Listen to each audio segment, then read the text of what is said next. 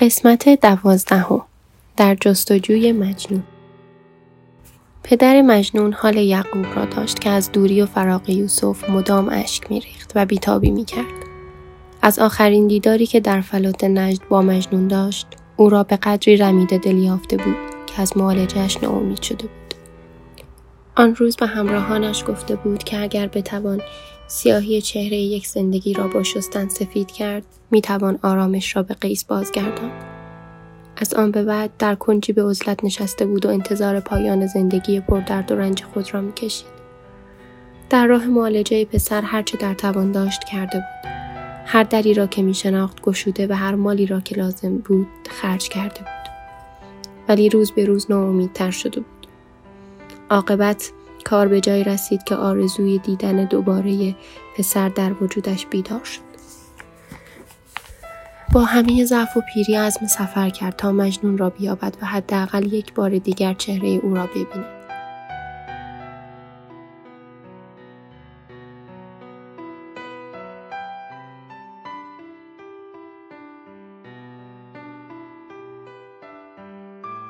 بگرفت اصا چه ناتوانان برداشت تنی دو از جوانان. شد باز به جستجوی فرزند. بر هرچه کند خدای خورسند برگشت به گرد کوه و صحرا در ریگ سیاه و دشت خزرا همراه دو جوان از قبیله اش راه افتاد. در ابتدای راه با اعتقادی که از اعماق وجودش برخواسته بود گفت خدایا به آنچه برایم پیشاوری از صمیم قلب راضی و خوشنودم.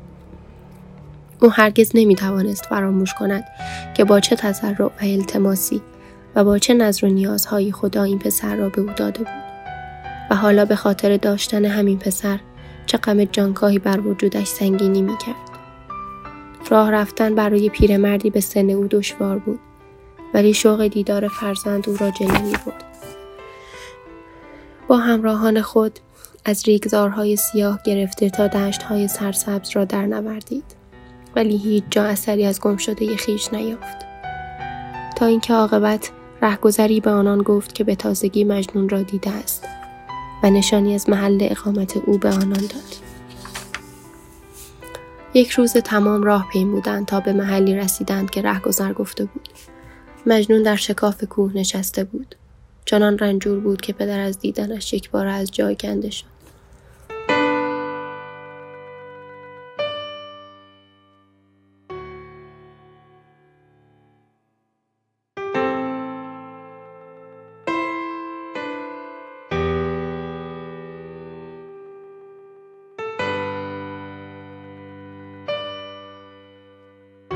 از شدت لاغری پوستی بود بر استخوان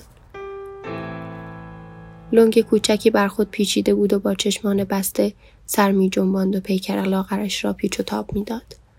بدنش مثل چوب تراشیده ای لاغر و باریک شده بود. بعد از آنکه پدر توانست بر تعجب و حیرت خود غالب شود، آهسته جلو رفت. کنار او نشست و با همه مهر پدری که طی ماهها در دلش انباشته شده بود، بر سر او دست کشید. با چنان شدتی گریه می کرد که گویی به جای اشک خون از دیده می بارید. مجنون با چشمان بسته دست نوازشگری را بر سر خیش احساس کرد.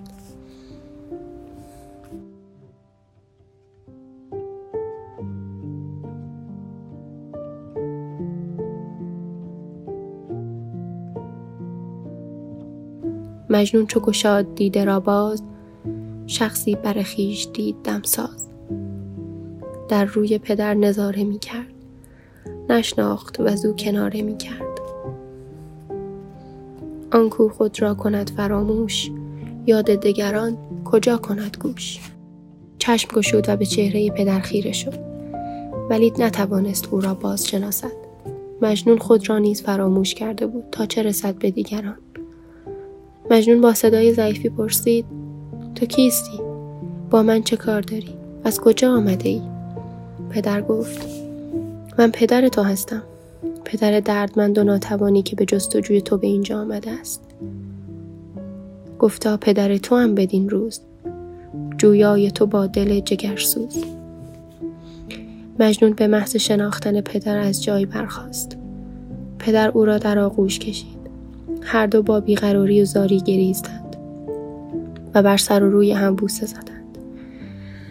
بعد از چند دقیقه که پدر بر صورت و پیکر برهنه و رنجور پسر بوسه زد از کیسه چرمینی لباس نو پاکیزهای بیرون کشید و با دست خود بر اندام او پوشاند.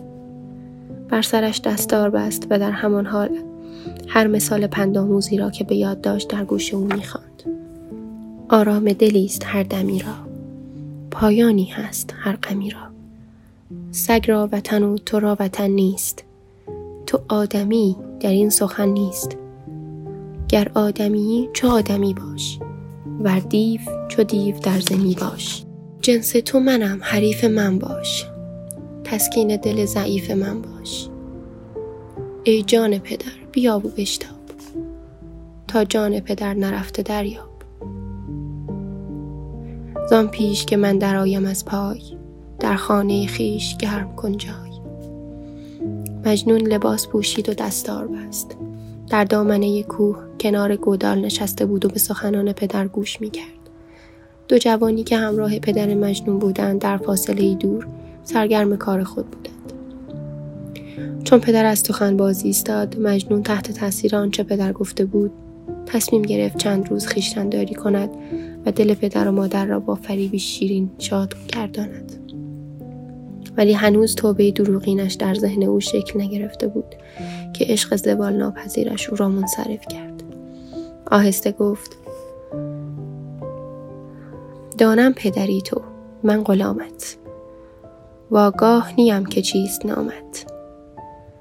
تنها نه پدر زیاد من رفت خود یاد من از نهاد من رفت. در خود غلطم که من چه نامم؟ معشوقم و عاشقم کدامم؟ چون برق دلم ز گرمی افروخت دلگرمی من وجود من سوخت. پدر جان نفس گرم تو برای من نیرو بخش است و سخنان حکیمانت گره گشای هر مشکلی است. اندرس های تو چون چراغی فروزان راه را از چاه می نمایاند. فرمان تو برایم قابل احترام است و من نمی‌خواهم از آن سرپیچی کنم. اما بدان که قادر به انجام آنچه می‌گویی نیستم. من هیچگاه مسلحت پذیر نبودم و سخن گفتن با چنین آدمی بیهوده است. در وحشت خیش گشتم گم. وحشی نزید میان مردم. من در وحشت خیش گم شدم. دنبال چیزی میگردم که برای شما ناشناخته است. باور کنید پدر جان حتی لیلی هم بهانه است به کار این است که خودم هم نمی‌دانم مقصدم کجاست. نیرویی مرا در این راه جلو می‌برد. در نظر من اساس خلقت بر محور عشق استوار است و خارج از دایره عشق همه عالم به هیچ نمیارزد. پدر درمانده و ناامید در چهره تکیده مجنون خیره بود و به عیان می‌دید که دیگر هرگز او را نخواهد دید. پس از لحظه ای سکوت گفت پسرم تو را می‌بینم که در زنجیر عشق گرفتار و دردمندی و برایت هیچ راه چاره ای نمانده است. اگرچه تو عزیزترین کس و پاره تن من هستی ولی بدان که مایه درد و غم و جگر خار من نیز هستی. من دیگر با هیچ حیله نمی‌توانم تو را از فشار این همه اندوه نجات دهم. گفته جگر و جگر خوره من. هم قل من و هم افسر من. نومیدی تو سماع کردم. خود را و تو را ودا کردم. با اینکه چو دیده نازنینی بدرود که دیگرم نبینی. بدرود که عزم کوچ کردم. رفتم نه که بازگردم. اینک می‌خواهم با تو ودا کنم. تو را به خدای بزرگ می سپارم و می‌روم. اما بدان که این رفتن بازگشتی به دنبال ندارد. تا امروز امید بازگشت تو مرا زنده نگه می داشت ولی حال که می‌گویی نمی‌توانی نزد ما بیایی و در میان ما زندگی کنی. انگیزه ای برای ماندن در این دنیا ندارم. در این آخرین لحظات عمرم از تو می‌خواهم که دست از گردنم بیاندازی و از دیدگانت آبی به دل سوختم بپاشی تا آن را غسل و کفن خیش سازم.